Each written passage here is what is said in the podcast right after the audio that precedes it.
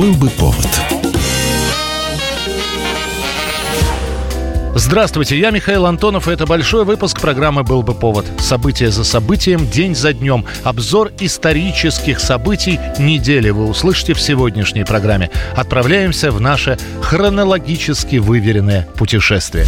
1692 год, 11 мая, с верфи на Переяславском, оно же Плещеево озеро, стали сходить построенные под руководством иноземных мастеров первые российские корабли. Франц, хочу два корабля в Голландии купить. А Это хорошо. Некогда потешная флотилия Петра I, которую можно считать начальным скелетом отечественного кораблестроения, начинает обрастать мясом в виде уже не потешных, а настоящих кораблей. Плещеево озеро во времена Петра было больше, чем сейчас. Тогда 73 квадратных километра, супротив нынешних 51 квадратных километра. Через Переяславль шла Осударева дорога, связывающая Москву с Архангельском. Для создания настоящих кораблей молодой царь выписывает из Голландии мастеров.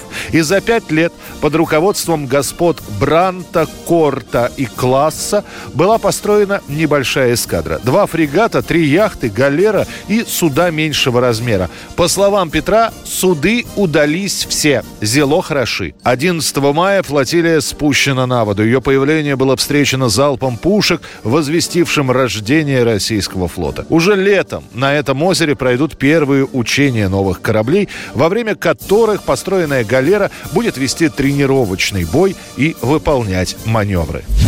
1939 год, 11 мая. Начинается Ханхенгольский конфликт, необъявленное военное противостояние между СССР и Японией. В эту ночь решили самураи перейти границу реки в эту ночь решили самураи перейти границу реки. По мнению советской стороны, начало конфликту положили требования японцев о признании реки Халхингол границей между Маньчжоу и Монголией – хотя граница географически проходила 20-25 километров восточнее.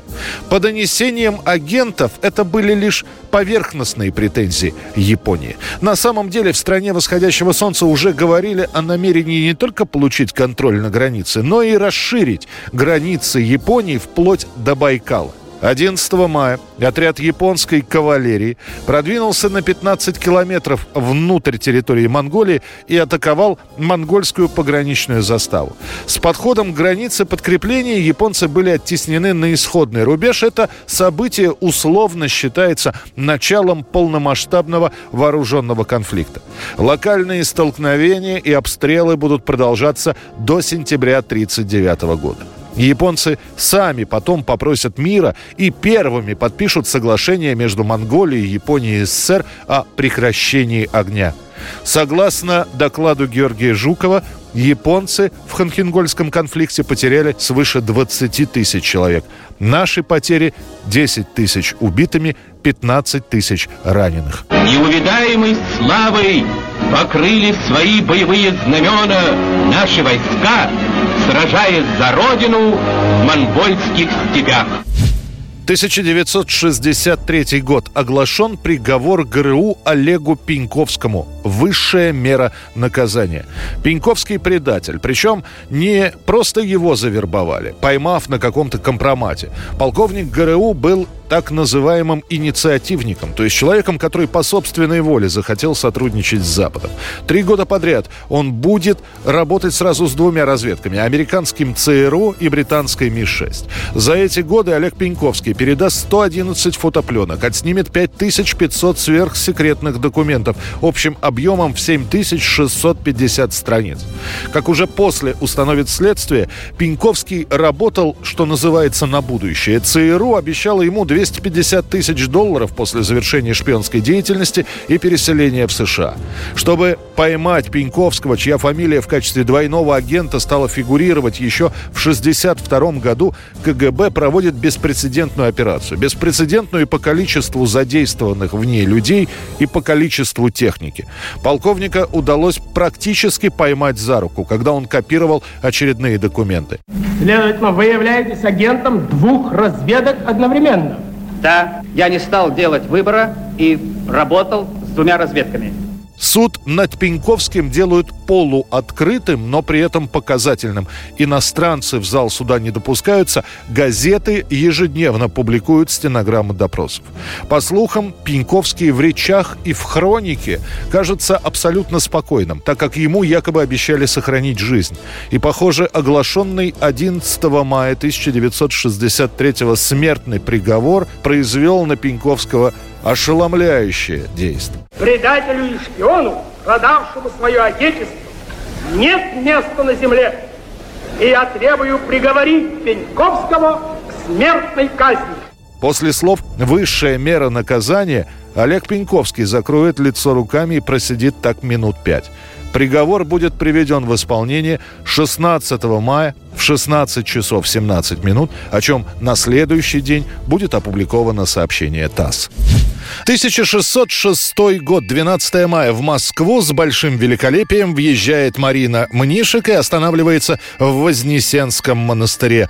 Лже-Дмитрий I истратит на дары невесте и полякам до 4 миллионов серебряных рублей. Сенатор Юрий Мнишек, отец Марины, получил шубу с царского плеча, вороного коня в золотом уборе, драгоценное оружие, меха и ковры. Да еще умудрился занять у царских посланцев 14 тысяч злотых и взять в долг у приехавших московских купцов мехов на 12 тысяч. Обручение лже-Дмитрия и Марины состоялось за два года до этого, в 1604 году. Романтическая версия гласит, что это была большая любовь. Более приземленная говорит о том, что это была удачная сделка. Одной стороне требовалась помощь в задуманной авантюре по занятию престола, вторую сторону прельщал царский титул. У ног твоих видала я рыцарей и графов благородных, но их мольбы я хладно отвергала. Не для того, чтоб беглого монаха. Не презирай молодого самозванца. Через несколько дней после приезда в Москву состоится коронация Марины. Мнишек станет первой женщиной в России, которую короновали. Правда, все эти торжества народу, мягко говоря, не понравились. Свадебный пир назначен на постный Николин день. Слухи пошли, что Мнишек веры православной не приняла, да еще и на своем свадебном пиру в Кремле царь с царицей шокировали всех тем, что ели не руками, а рогатиной, то есть вилкой. Уже к концу концу месяца начнется бунт, во время которого Лжедмитрия убьют, а его прахом выстрелят из пушки. 1927 год, 12 мая. В этот день проходит сразу несколько первых полетов на самолетах отечественной сборки. В воздух поднимается спортивный самолет АИР-1 и также совершает свой первый рейс пассажирский К-2. Не прошло еще и двух часов, а уже утро, и стюардесса приглашает к завтраку. Светочка чувствует себя ничуть не хуже, чем на земле. Впрочем, не только она. АИР-1 – двухместный расчалочный одностоечный биплан конструкторов Яковлева и Пиантковского. Его в мае покажут публике. Летом Пиантковский совершит беспосадочный перелет Севастополь-Москва, а осенью 27-го самолет будет использоваться на маневрах Красной Армии, безупречно выполняя задания штаба по связи с передовыми частями. После этих испытаний Яковлев становится слушателем Академии Жуковского, а вскоре его конструкторское бюро становится одним из самых передовых в СССР. Именно на АИРах следующего поколения совершат свой рекордный перелет из Москвы в Актюбинск Валентина Гризодубова и Марина Роскова. Длина разбега самолета при нормальном его полетном весе 190 метров, при скорости отрыва 90 километров в час. Пассажирский К-2 конструктора Калинина может принять на борт три человека. Способен подняться на высоту до 3000 метров и развить скорость до 160 километров в час. Этот самолет будет применяться медиками, а после использоваться для аэрофотосъемки. 1969 год, 12 мая. В США выходит фантастический роман Майкла Крайтона «Штамм Андромеда». История про вирус, который оказался из космоса на Земле и начинает убивать людей. Он чрезвычайно вирулентен, убивает подопытных животных за несколько секунд, вызывая полное свертывание крови всего организма. Ученые начинают бороться с эпидемией. В лабораторию с двумя выжившими. Взрослый мужчина и девочка-младенец. Буду рекомендовать президенту локальный ядерный удар. Нет, отставить. Надо сначала разобраться, что тут такое. Для 25-летнего писателя Майкла Крайтона это первый коммерческий успех. До этого его журналистские заметки и фантастические рассказы пользовались умеренным спросом. Но по совету своего агента штамм Андромеда Крайтон пишет как научную фантастику, как будто все происходило на самом деле. Книгу раскупают за считанные недели Крайтон в одночасье из малоизвестного писателя превращается в литератора, чье имя знают практически все. Причем его книга окажется настолько увлекательной, что уже через два года со штаммом Андромеда познакомится и советский читатель. Но а весь мир в том же году увидит экранизацию этого произведения. Это лишь малая часть того, что происходило в разные годы. Продолжим через несколько минут был бы повод. Политика. Владимир Путин приехал в Японию на саммит большой... Экономика. Покупательная способность тех денег, которые вы... Аналитика. Что происходит правильно, а что происходит неправильно. Технологии. В последнее время все чаще говорят о мошенничестве с электронными подписями. Музыка. Всем привет. Вы слушаете «Мир музыки». Радио «Комсомольская правда». Слушает вся страна. Был бы повод. Мы продолжаем рассказ о событиях, которые уже стали историей. Они происходили в разные годы, в разных странах, но оказали довольно большое влияние. 1637 год. Рождение столового ножа. Именно в этот день во Франции опубликован и оглашен указ, предписывающий в целях безопасности закруглить кинжалы, использовавшиеся за едой при дворе французских монархов. Подготавливает этот законопроект Арман Жан Дюплеси, герцог де Ришелье, или просто кардинал Ришелье. Он занимает должность при дворе Людовика XIII, должность министра, и наслушавшись рассказов о том, как в некоторых странах на монархов нападали прямо во время трапезы, Ришелье решает действовать на опережение. Позже уже король Людовик XIV указом 1669 года не только узаконит форму закругленного столового ножа, но и запретит использовать за столом ножи с острыми концами вообще. Будучи законодателями моды во многом, французская аристократия постепенно заставляет фактически всю Европу подражать себе. Теперь округлые столовые ножи прочно занимают свое место на всех столах мира. Правда, появление ножа с круглым кончиком вызывает проблемы с тем, чтобы подцепить еду. И тогда на столах появляется вилка. Но это уже совсем другая история. 13 мая 1895 года. Указом Николая II на вооружение русской армии принимаются солдатская и офицерская модификации револьвера системы «Наган». Специально для России новое оружие разрабатывают братья-бельгийцы Эмиль и Леон Наганы. Полное название оружия 7,62 мм револьвер Нагана или трехлинейный револьвер. В те годы в российской армии идет активное перевооружение. Если винтовка Мосина для солдат продолжает служить верой и правдой, то вот револьверы Смит энд Вессона для офицерского состава считаются уже морально устаревшими. Специальная комиссия во главе с генерал-лейтенантом Чагиным начинает искать новое оружие. Требования просты. Убойность, то есть сила пули должна останавливать лошадь. Конструкция должна быть простой. Револьвер не должен быть оснащен устройством стрельбы самовзводом, ибо это устройство вредно влияет на меткость. Емкость барабанов не менее 7 патронов и еще несколько пунктов. По сути, как пишут историки, такое ощущение, что все эти условия создавались специально как будто для револьвера «Наган». Поэтому французский оружейник Анри Пипер со своей моделью «Бояра» остался неудел. Закупочная цена «Нагана», производимого в Бельгии, не превышает для российской армии 30-32 рублей. Контракт предусматривает в течение последующих трех лет поставку примерно 20 тысяч револьверов образца 1895 года. И, кстати, нужно сказать, что у самих царских офицеров эта модель успехом не пользуется. Они предпочитают покупать наличные средства, автоматические пистолеты. Во время революции наган это слово становится нарицательным. В разговорной речи наганом часто называют любой револьвер, а иногда даже и самозарядный пистолет.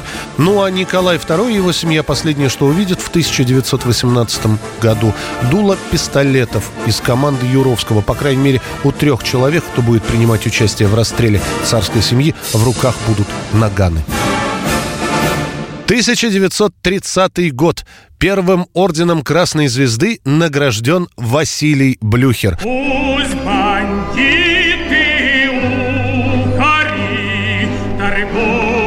торгуют в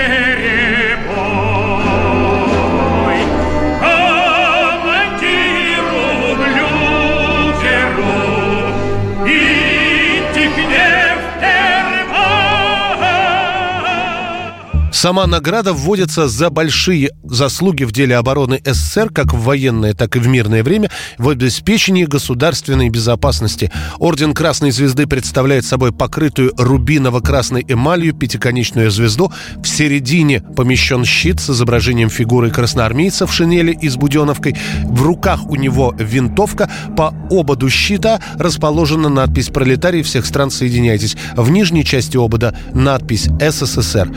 Главное Главнокомандующий особой дальневосточной армии Василий Блюхер получает орден по совокупности заслуг. К 1935 году Блюхер один из пяти маршалов Советского Союза, чьи имена знает любой человек, живущий в СССР. Буденный, Тухачевский, Ворошилов, Егоров, Блюхер. Однако уже к концу 30-х годов имя Блюхера будет вымарываться из выпущенных книг, а если и упоминаться, то только в смысле «враг народа». Перед арестом его наградят вторым орденом Ленина Ленина, а в начале 1938 года Блюхер поставил перед Сталином вопрос о доверии к себе. Сталин тогда заверяет Блюхера, что полностью доверяет ему, и через две недели Василия Блюхера арестовывают.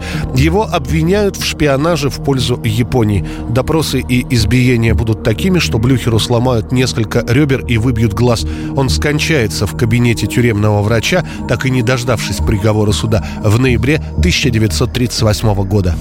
1643 год, 14 мая, от острого туберкулеза в возрасте 41 года умирает король Франции Людовик XIII Справедливый.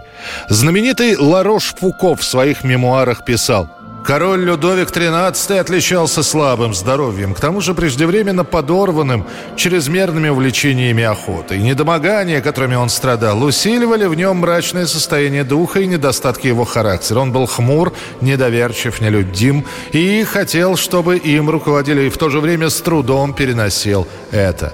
Но, господа, с сегодняшнего дня хватит. Вы слышите, я говорю, хватит дуэлей. На сегодня хватит дуэлей. Я могу и впредь, надеюсь, рассчитывать на вашу преданность. Брак с Анной Австрийской у Людовика XIII произойдет в 1615 году. Молодому королю всего 14 лет, но отношения Людовика с супругой не складываются. Он предпочитает проводить время в обществе своих миньонов Люиня и Сен-Мара, в которых молва видела любовников короля. Лишь в конце 1630-х годов отношения между Людовиком и Анной наладятся и появятся их двое сыновей, будущие Людовик XIV и Филипп I Орлеанский. Ну а в историю король войдет как гонитель гугенотов, человек, который зависел от воли того же кардинала Ришелье, король, при котором началась затяжная 13-летняя война. 1900 год, 14 мая. Впервые в Олимпийских играх принимают участие женщины. Движение суфражисток, отстаивающих права прекрасного пола, принесло свои результаты. И уже на возобновленной Олимпиаде, на вторых играх Участие как спортсмены принимают и женщины. Игры проводят во Франции, где в этот же момент проходит Всемирная Парижская выставка. Именно поэтому народа на этом спортивном мероприятии в несколько раз больше, чем на первой Олимпиаде в Греции. Правда, директор выставки Альфред Пикард считал спорт бесполезным и абсурдным занятием и поначалу был абсолютно против проведения игр, однако после некоторых уговоров он все-таки согласился. Из 997 олимпийцев, приехавших на эти соревнования, соревнования 22 женщины. Сконцентрировать все состязания в Париже не было возможности, поэтому вторая Олимпиада несколько географически разбросана. Легкоатлеты соревнуются в Булонском лесу, парусники в Гавре, а стрелки вообще переезжают с места на место. Доподлинно так и не удается установить, какие виды спорта входят в олимпийскую программу. Некоторые соревнования организовывал Международный олимпийский комитет, а некоторые были отдельными состязаниями Парижской выставки и к играм не имели никакого отношения. Ну а первой женщиной, награжденной на Олимпиаде, стала 30-летняя Шарлотта Купер, которая завоевала медаль в теннисе. Правда, в этот же день состоялось награждение еще одной участницы Элен де Пуртале, которая в составе швейцарской команды выиграла соревнования по парусному спорту. 1955 год, 14 мая. В пику Североатлантическому альянсу НАТО создается новая коалиция стран. СССР, Албания, Болгария, Венгрия, ГДР, Польша, Румыния, Чехословакия подписывают в Варшаве договор о дружбе, сотрудничестве и взаимной помощи. Появляется новый термин «страны Варшавского договора». Отсюда, из столицы Польской Народной Республики, со встречи высших партийных и государственных деятелей стран Варшавского договора прозвучали уверенные и авторитетные слова о неизменности ленинской политики мира, проводимой Союзом социалистических стран, о жизненной необходимости Варшавского договора для укрепления мира и безопасности народов. Согласно документу, договор заключается в интересах поддержания мира в Европе в соответствии с уставом ООН на основе суверенитета государств и невмешательства в их внутренние дела. Предполагает этот договор взаимную оборону и военную помощь в случае нападения на одну из стран-участниц, консультации по наиболее острым вопросам. Численность вооруженных сил новой организации стран Варшавского договора составляет около 6 миллионов военнослужащих. Начальник начальниками штабов и главнокомандующими вооруженными силами все годы существования организации становятся только советские военные. Конев, Гречка, Якубовский и другие. Уже через несколько лет и снова соревнуясь со странами, входящими в НАТО, страны Варшавского договора начинают проводить совместные учения, которые со временем станут регулярными. Путешествие по календарю продолжится через несколько минут. Впереди вас ждут войны и победы правителей и деятелей искусства. Эта программа «Был бы повод». «Был бы повод». Настоящие люди. Настоящая музыка. Настоящие новости. Радио «Комсомольская правда». Радио про настоящее.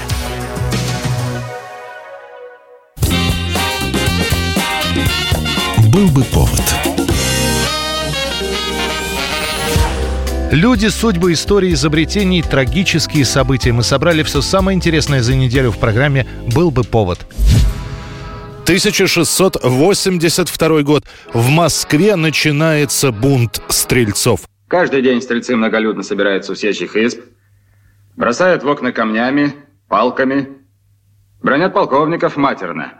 Полковника Бухвостова до сотника Бабарыкина, кое грозно стали говорить и уговаривать, стрельцы взвели на колокольню, сшибли оттуда на земь. И кричали «Люба, Люба!» После смерти Алексея Михайловича Тишайшего в Кремле стали решать, кто будет царствовать дальше – Нарышкины или Милославский. На первом этапе победили Нарышкины. Боярская дума проголосовала именно за наследников царя Ивана, который был немощен и хвор, и его брата Петра. И это очень не понравилось 25-летней царевне Софье, которая решила воспользоваться недовольством стрельцов, чтобы изменить ситуацию в свою пользу. При этом она опирается на клан Милославских и наряд бояр. 15 мая ближний боярин Милославский его племянник Толстой проскакали по стрелецким слободам и звали стрельцов в Кремль, крича, что Нарышкины задушили царевича Иоанна Алексеевича. Ударил набатный колокол, и стрельцы многих полков и солдаты Бутырского полка с оружием вошли строем под барабанный бой в Кремль. Там они сминают немногочисленную охрану из царской дворни и заполоняют соборную площадь перед дворцом. На Красное Крыльцо пришлось выйти царице Наталье Кирилловне, которая держала за руки царя Петра и царевича Ивана. Патриарх также появился и несколько бояр. Среди стрельцов прошло небольшое замешательство. Царевич Иван был жив и невредим. Царь Петр Алексеевич у меня на руках, бодр и весел, а рядом царевич Иван – Оба милостью Божией живы и здоровы. И все было бы хорошо, но тут появился боярин Долгоруков, который начинает кричать на стрельцов, обзывая их ворами. Долгорукова сбросят на копья, а после стрелецкая толпа побежит по царским палатам, убивая практически всех. Брата царицы Афанасия Нарышкина, князя Рамадановского, боярина Языкова и многих других. Пьянство, гуляние, издевательства над кремлевскими обитателями будут продолжаться пять дней. Саму царскую семью не тронут. После стрельцы покаятся и даже на первых порах вымолят себе прощение. Однако то, что они творили, запомнит Петр. И через 17 лет, когда стрельцы снова пойдут на Москву, он прикажет жестоко подавить это восстание, а чтобы впредь неповадно было провести показательные казни в Москве. 1883 год, 15 мая. В России принимают закон о старообрядцах, о даровании раскольникам некоторых прав гражданских. С ним верующие связали обмерщение церкви, угасание в ней божественного начала. Многие сегодня ведут скрытный образ жизни, сохраняя в чистоте и неизменности веру отцов уже тысячу лет – со времен раскола, то есть за 200 лет, выходит уже немало указов, которые так или иначе касаются старообрядцев. Тот же 19 век при Николае I раскольникам запрещают вести метрические книги, они не имеют возможности официально регистрировать свой брак, а дети, появившиеся во время этого неофициального брака, признаются незаконнорожденными. В 1835 году выходит документ, который разделяет старообрядцев на три вида – поповцев, без поповцев и сектантов. В середине века еще один указ. Старообрядцам запрещается приобретать земельные участки, вступать в купеческие гильдии и выбираться на общественные должности. Послабления начнутся лишь во времена Александра II. В 1864 будет издан указ о необходимости предоставить свободу в делах веры, а спустя 10 лет еще один документ появится о старообрядческих браках.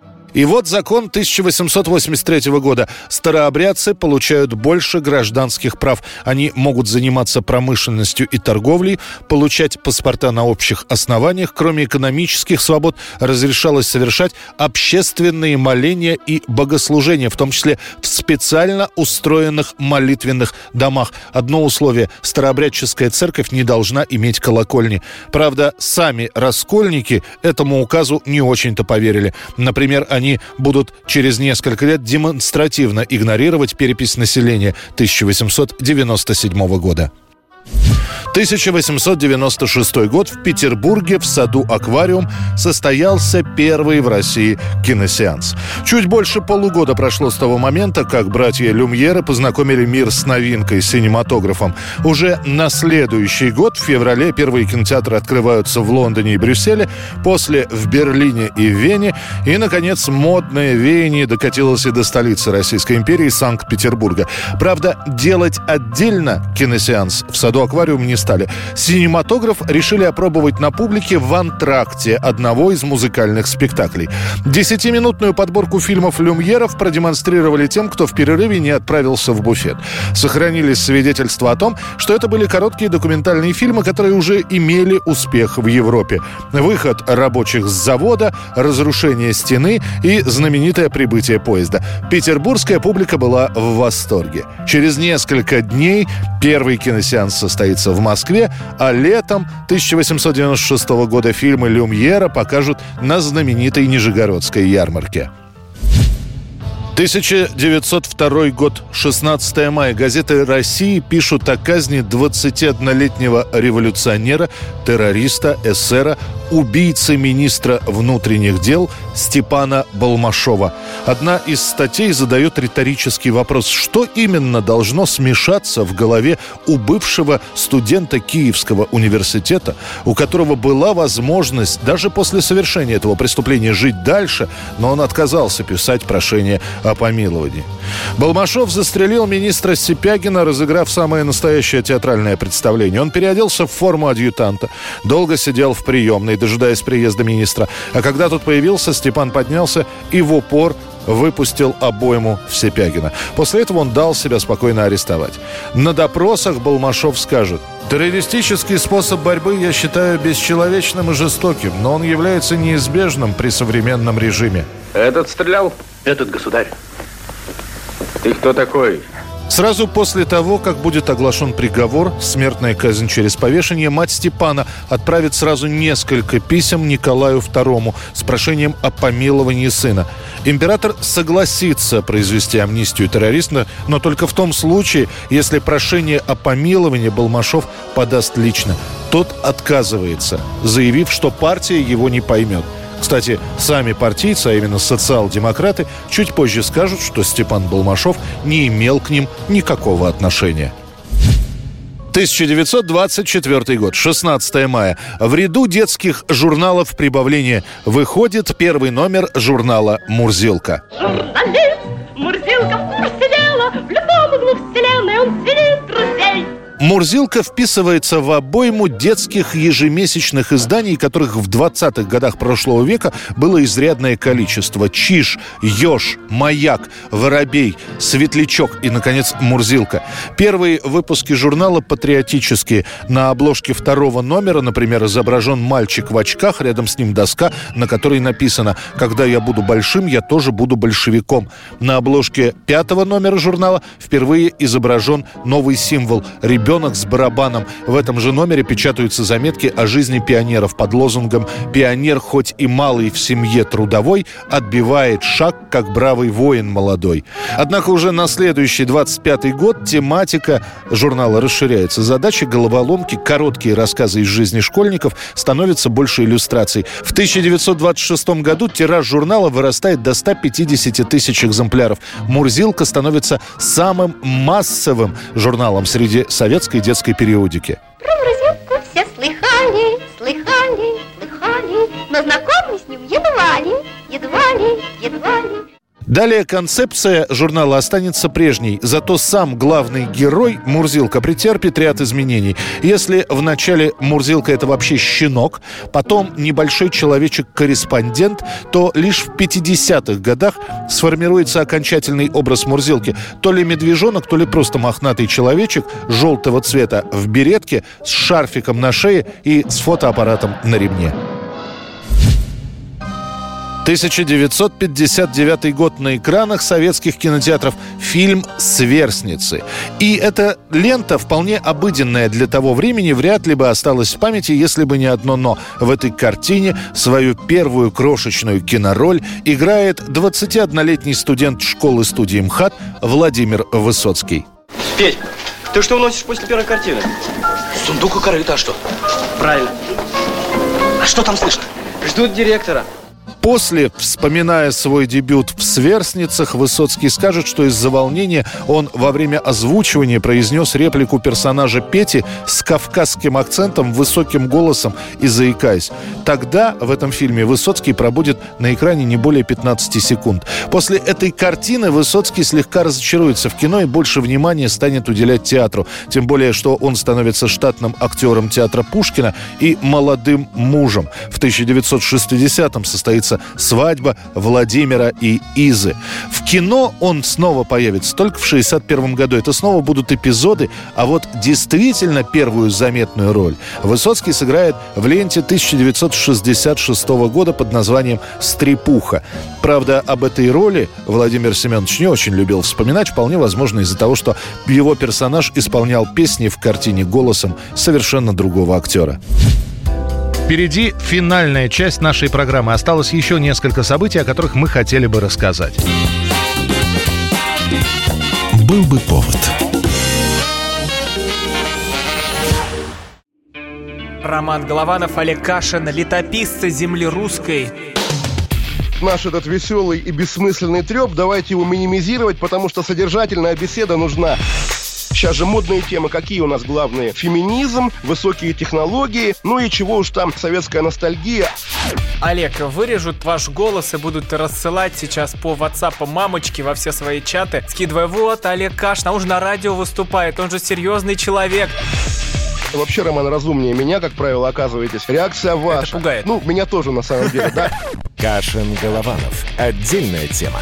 На радио «Комсомольская правда». По будням в 9 вечера по московскому времени. Ну и пускай посадят, зато какой пиар будет.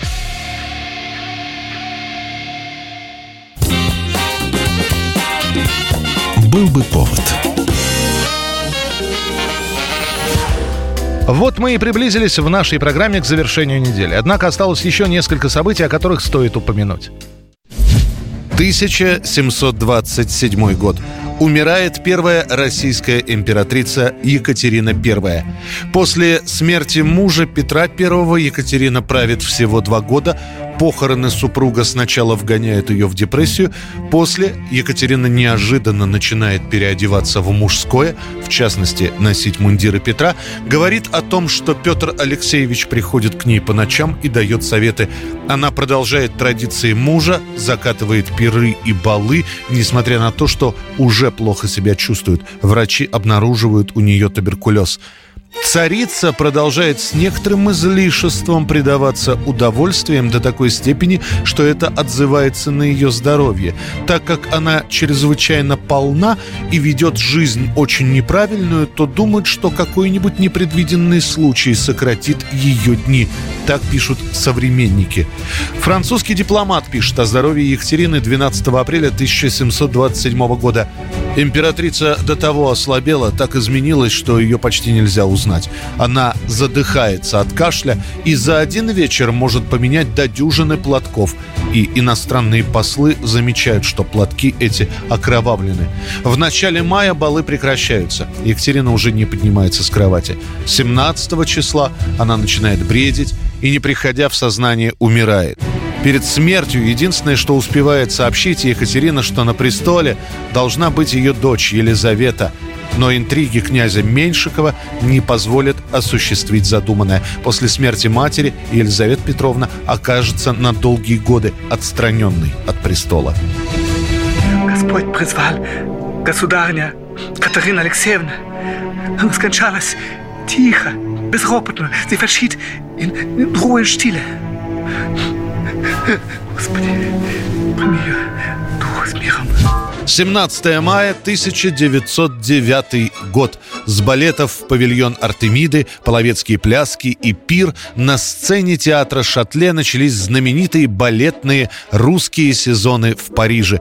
Их организует, как сейчас сказали бы, продюсер, а тогда это слово было антрепренер Сергей Дягилев. Год назад Дягилев уже удивлял французов оперой Борис Годунов и Федором Шаляпиным, которых он привозил в Париж. Однако для полноценных русских сезонов Дягилев выбирает балет. Для первых балетных сезонов Дягилев собирает труппу из ведущих солистов императорских театров. На сцене перед французской публикой танцуют Нижинский, Коралли, Фокин и, конечно, прима тех лет Анна Павлова. Дягилев. О, как вам не дает покоя моя голубая кровь. Уж любите меня таким, какой я есть. Без меня в этом мире хуже. Ну что, довольно? Тобой обклеен весь Париж. Так что славы до тошноты. Русские сезоны уже через несколько лет после своей премьеры становятся сверхпопулярными. На них раскупаются билеты за месяцы вперед, показывают исключительно мировые премьеры. Для дягилевских сезонов специально пишут музыку известные композиторы. Танцовщики Европы мечтают попасть в труппу Сергея Дягилева. И, кстати, периодически попадают в нее, но с условием, что эти иностранцы поменяют свое иностранное имя на русское. Вплоть до 20-х годов. Говоря о культуре и искусстве в России, первым делом вспоминают именно русские сезоны Дягилева.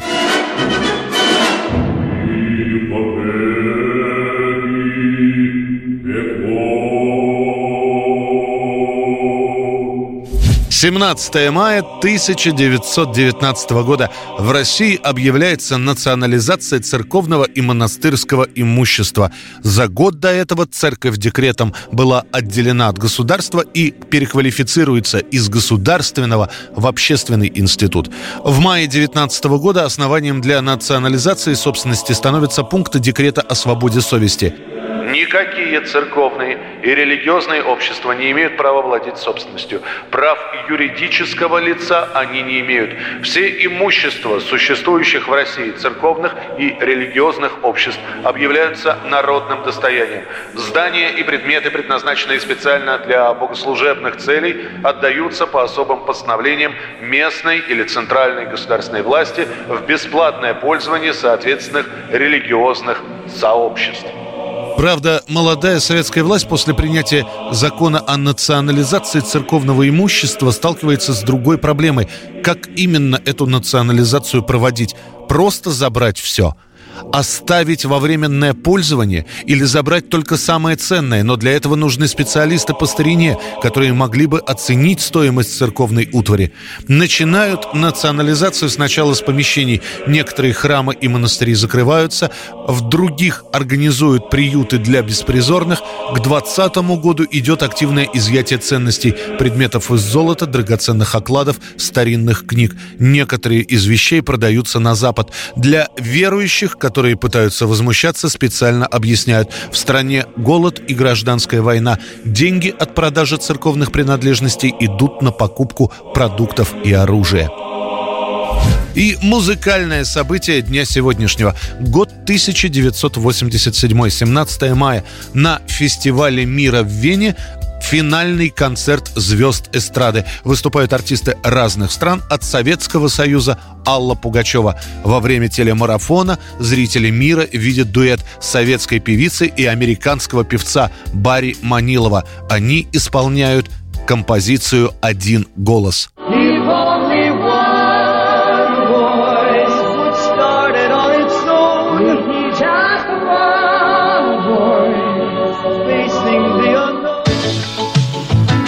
Отдельно уже после этого дуэта Алла Пугачева для зрителей споет еще одну песню на английском языке. Every night and every day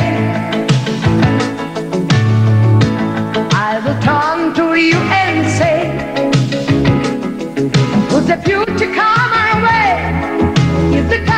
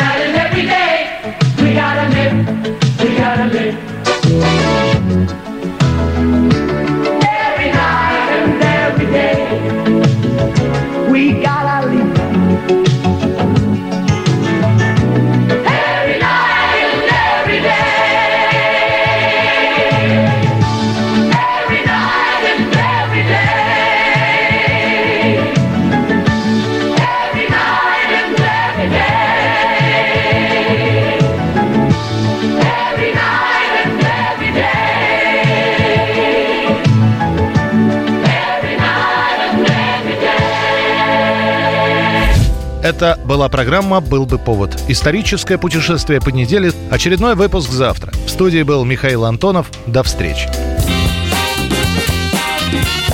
«Был бы повод» Ты виноват уж тем, что говоришь по-русски. по-русски. В последнее время случаи притеснения и нападений на национальной почве участились. Прохожие на улице никак не пытались помочь иностранцам и остановить нападавших. Создается образ врага для того, чтобы... Не допустить распространения правды о тех событиях. Что же касается вот бытовой ненависти, то... Я думаю, что, к сожалению, мы еще много что увидим, но нам есть чем ответить. «Национальный вопрос» на радио «Комсомольская правда». По воскресеньям в час дня по московскому времени.